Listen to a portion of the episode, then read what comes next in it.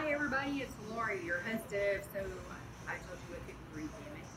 Uh, just before we get started, uh, disclaimer, we do not own the rights to the music uh, that you might hear in the background. It's all part of the cafe.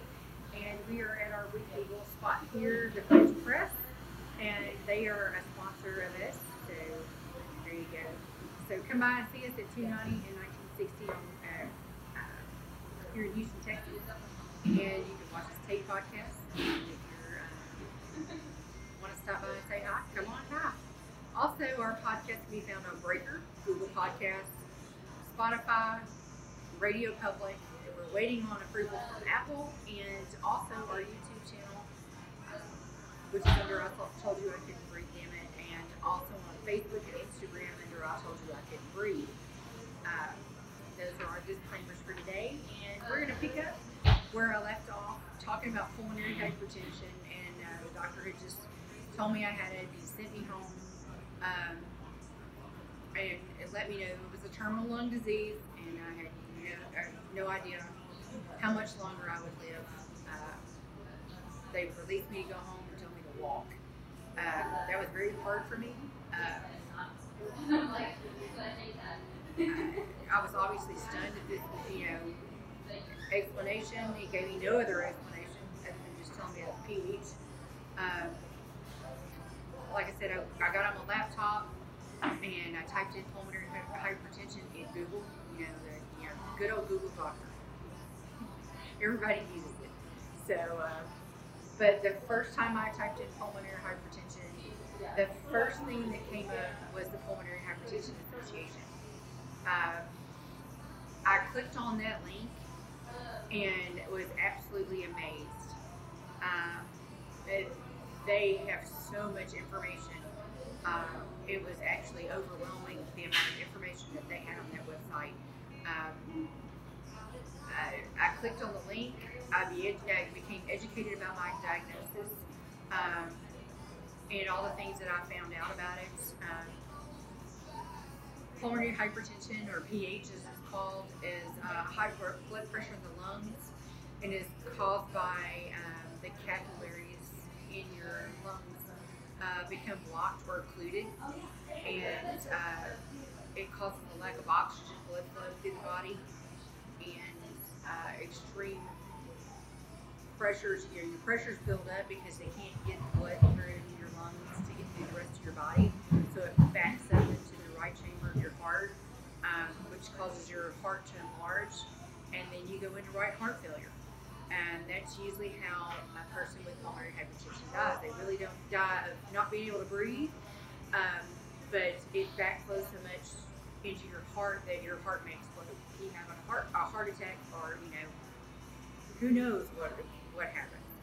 Um, and I, you can't pump blood to the rest of your body, so that's where you see where I was having issues when I walked, feeling my legs like I, they were going to collapse out from under me is because they weren't getting blood oxygen flow. And I would actually, there were times that I did pass out, and that was the reason why.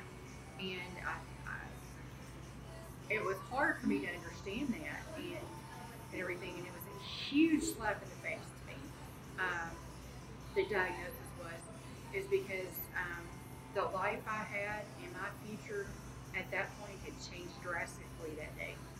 Um, and when I say drastically, I went from traveling all the time, um, coming home and doing things with friends, being able to do things uh, that I normally did, you know, but were no longer a part of that scope anymore. Um, I, you know, I was alone in my hospital room, and I just received a life sentence of death uh, at the age of 42. Uh,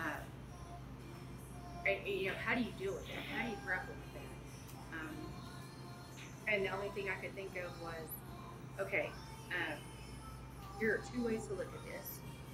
I could either sit here and sulk about it, or I could just say, okay, where do we go from here? And by when I logged on to the pulmonary hypertension website, that's when I realized that there is hope. Uh, there are other people out there like me. There are other people with this disease.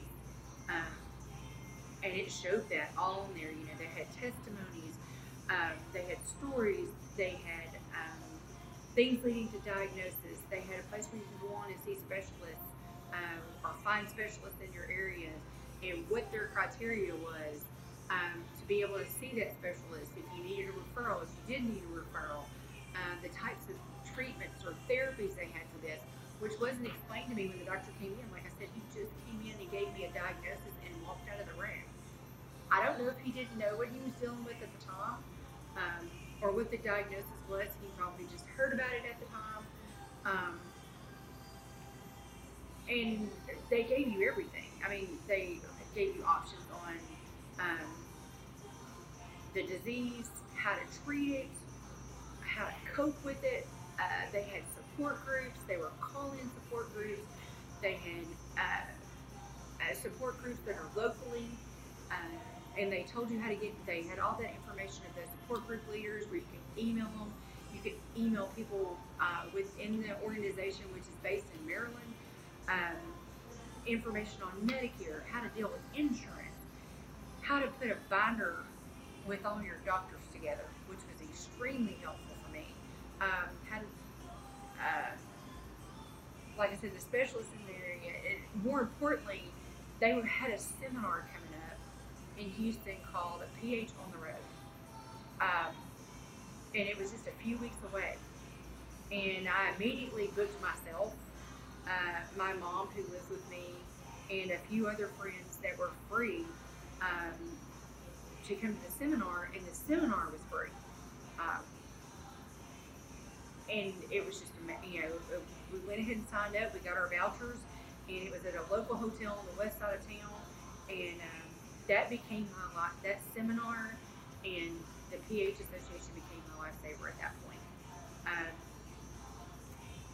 but first, I went home. I, I tried to walk. It was extremely hard. Um, taking a few steps, I would have to rest. Um, a few days later, I was back at the hospital in ICU uh, because I was unable to breathe. Um, the fluid was built up all over me. Um, my heart felt like it was going to explode. And uh, they put me on a, on Lasix again, and then they put me on nitroglycerin because they had no idea what they were dealing with. Uh, and because they thought it was a heart problem, not just a lung problem, but a heart problem. And since my blood pressure was, or my, how do you say it? My heart rate was so high. Not my blood pressure was high. My heart rate was high. They put me on nit- nitroglycerin, uh, which was a bad idea uh, because I think I, my heart rate dropped tremendously, and then they had to try to get it back up again. So uh, it was a game, you know, at that point, back and forth, back and forth. I mean, and I went from being blue as a Smurf to being um, pale as a ghost, and it was back, you know, back and forth. They had to put me on high flow oxygen to get my blood oxygen back up. Um, it was just things like that, and they finally got me stabilized. And a few days later, um, they took me to a regular room off the ICU floor, and then they scheduled me for my first right heart cath. Um, and um, a right heart catheterization is pretty intense. Um, they basically give you a mild sedative. You're kind of, I what I like to call twilight. So uh, you're kind of awake, but then again you're not. And uh, they either they insert this small little catheter tube uh, through a major artery. It's either in your neck or they go through your groin. Um, they chose to go through the groin with me, and uh, it was just easier. And they have to give you a sedative to keep you from moving because they're going into a main artery. And um, they keep they have small tube and a camera um, when they go through there, it's hard to describe. It hurts a little bit because they're pushing that through there, and they tell you to relax. And it's hard to relax when you're laying flat. You can't breathe in the first place. They've got you on flow oxygen. They're trying to put you out just a little bit, enough to where you're, like I said, twilighted out, and uh, and where you're really not sure what's going on around you. You can hear things, um, and you're kind of half awake. It's hard to describe. It's kind of like a dream state, and uh, they go in there and they insert that little thing and they take a camera up into your heart and they measure your pressures in the right part of your um, your lung or your not your lung but your heart. And if they see any occlusions, um, that's when they decide to go in and put a stent something to you know open that up because they won't go in and do that. And a lot of you know people that have uh, uh, heart problems and things like that, they go in and do those. And uh, hopefully we will get a interventional cardiologist um, to come in. I have yet to convince him, but I will, and uh, have him come in and talk about right heart catheterizations and um, and everything. But I got to see because I was half out of it um, the cath uh, being done and actually see the inside from their perspective of what they look at on the screen because I had my head turned this way and actually could see what he was seeing on the screen is actually kind of wicked um, to be able to see that. And uh,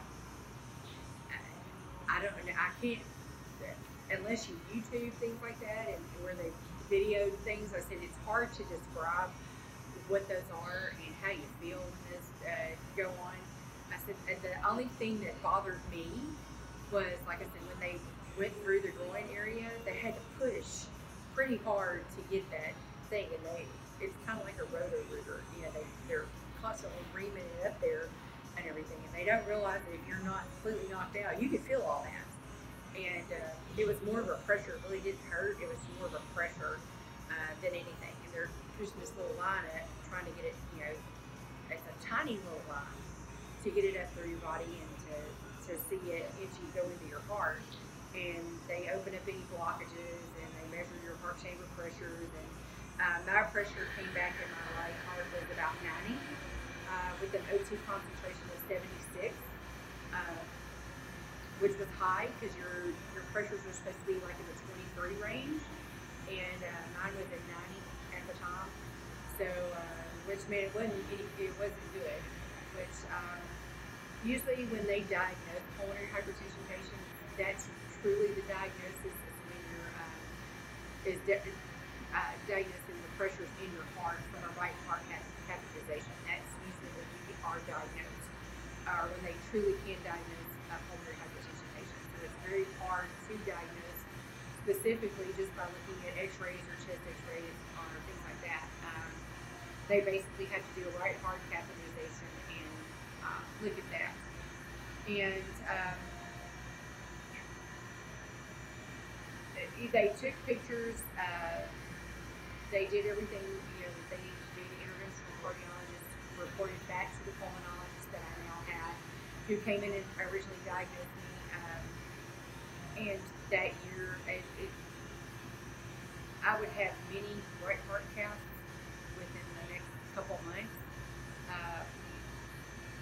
I think I had six more right heart caths before um, I was truly diagnosed with everything that, that uh, we got before we made. Um, at that point, uh, we were just trying to figure out where we were in the diagnosis process. Um, in the days to come, uh, they scheduled me for a sleep study. Still trying to figure out what meds they were going to give me. They started putting me on, I think, uh, sildenafil was the first one, which is um, Viagra. So uh, that was the big joke around my house is I was on Viagra. Um, and it was pretty funny because uh, friend told me the first thing came out of her mouth was the Viagra works the same way with females as it does for males. No, it doesn't.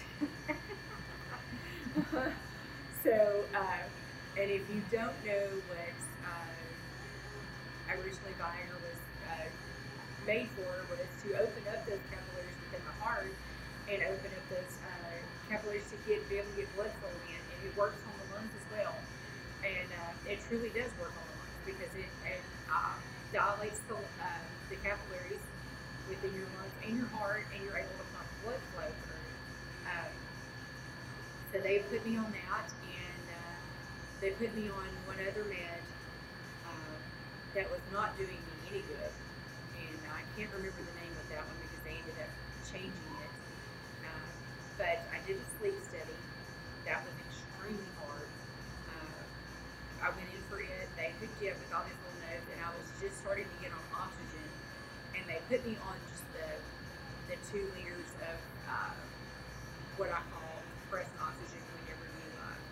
breathe in, it would pump, you know, little poofs of oxygen is what you get, and uh, that's when I called those my uh, my NASA tanks because that's what it sounded like when you walk on the moon. You know, you hear those things when they were walking on the moon and they go, you know, uh, those pressurization things, and that's exactly what it sounded like every time I take a breath in and hear that that poof go off.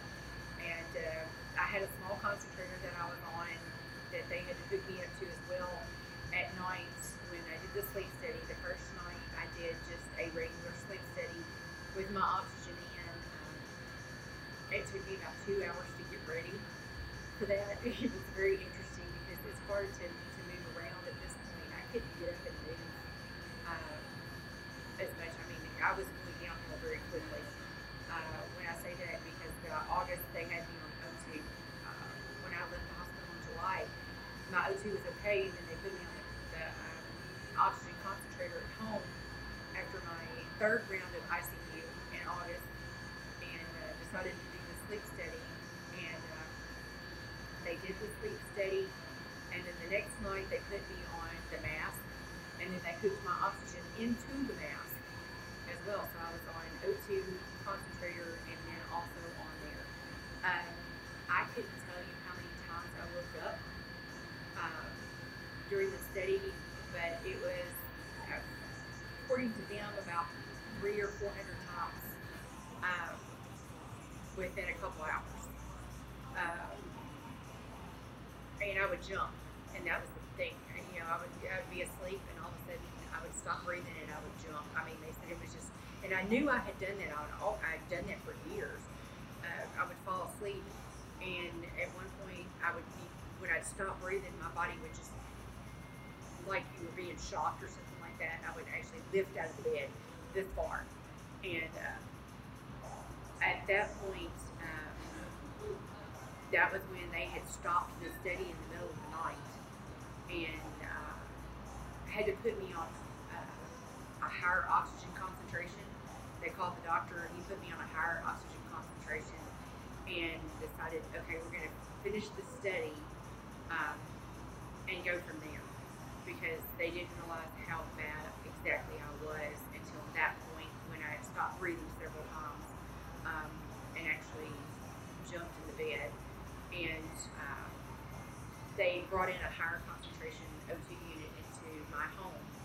Um, and it was already there when I came home the next afternoon, which I had a small unit, but they decided to bring in the big concentrator. I think that went up to 15. Um, because at night when I went to sleep, they would put the big concentrator in there. And when I say bring in the big concentrator, it looked like a big, huge R2 unit. It was extremely large. It made a lot of noise um, I was tethered to a 50 foot cord, either way, um, oxygen line, and um, they had a big, huge tube in my hallway that was about four foot tall, maybe five foot tall, and it was a 24 hour concentrator in case the electricity went out while they signed me up for Centerpoint to get my electricity turned back on in case we had, you know, an interruption, in the uh, in any of the electricity at the time. Um, they were working on getting insurance approved for uh, a generator, um, and this is how serious and this is how it just it, it started to flow in my mind. You know that um, I'm not going to get better. Uh, this medicine may help me, uh, and it was to the medicine that they had me on was to slow the progression of the disease, but it wasn't going to cure it. Um, it wasn't going to make anything better it was just going to slow the progress we'd already gotten to at this point. Um, and that's when I really sat down and it really hit me um, that this was real. My life is changing. Um, there were no longer the things that I thought I could um, I can no longer do. Um, uh, they told me they wanted me to stop driving because of the fact that I could pass out when I drove, drove anyway don't tell anybody. Um, but that was that was the the hardest for me was being told that I couldn't do this. So as we get into the next podcast, we'll go um, into um, how to, to how I was coping with all this and where we went uh, from there. So uh, join us for the next episode, and thank you guys for staying tuned.